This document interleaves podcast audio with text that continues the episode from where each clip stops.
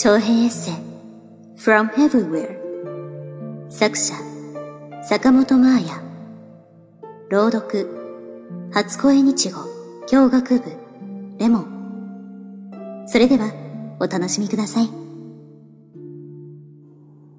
夜、ホテルに戻ってスタッフが到着するのを待った。パソコンに修吾さんからメールが届いていた。今日彼が撮ったサンジョルジェ城の私の写真と一緒に。それを見てとても驚いた。こんな大きな口を開けて笑ってる自分の写真を見たのは随分久しぶりだったから。この旅でたくさん写真を撮ってきたけど、自分が写ってるものはほとんどない。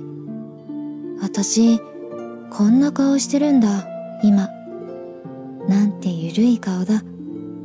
その笑顔の向こうに、アルファマ、かっこ旧市街のオレンジ色の屋根が連なっている。今日、あの城壁で感じてたこと。一見それぞれ無関係のように見えるバラバラの屋根や広場や木々が無数に連なり、触れ合ってどこまでも続いていた。たくさんの命が集まって、海のように波打ちながら見渡す限り広がっていた。これが私の住む世界。ウ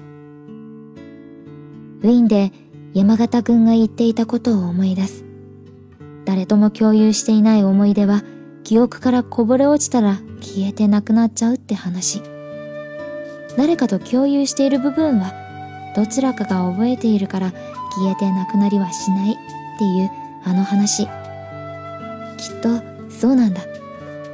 私が見ているのはいつだって広い広い群青色の風呂敷のような世界の中のほんの一部分の模様に過ぎないんだ。私が抱えきれずこぼれてしまった記憶や見たことがない景色、わからない言葉、聞いたことのない音楽は他の誰かが大事に抱えて生きている。みんながそれぞれ自分の大事な記憶や知識や思いを持ち寄って集まって、ちぎれ絵のように小さくて不完全なパーツを貼り合わせて、そうやってこの世界の全体像をみんなで共有している。他人と何かを共有するということは、時に煩わしくて難しい。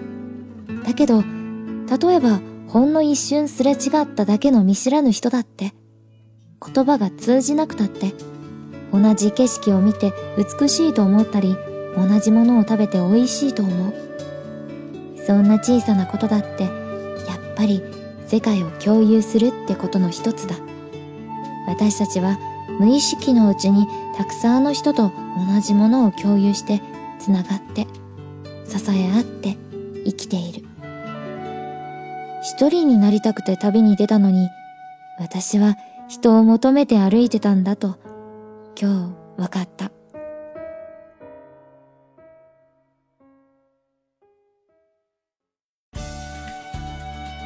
您现在收听到的声音来自于出生日语。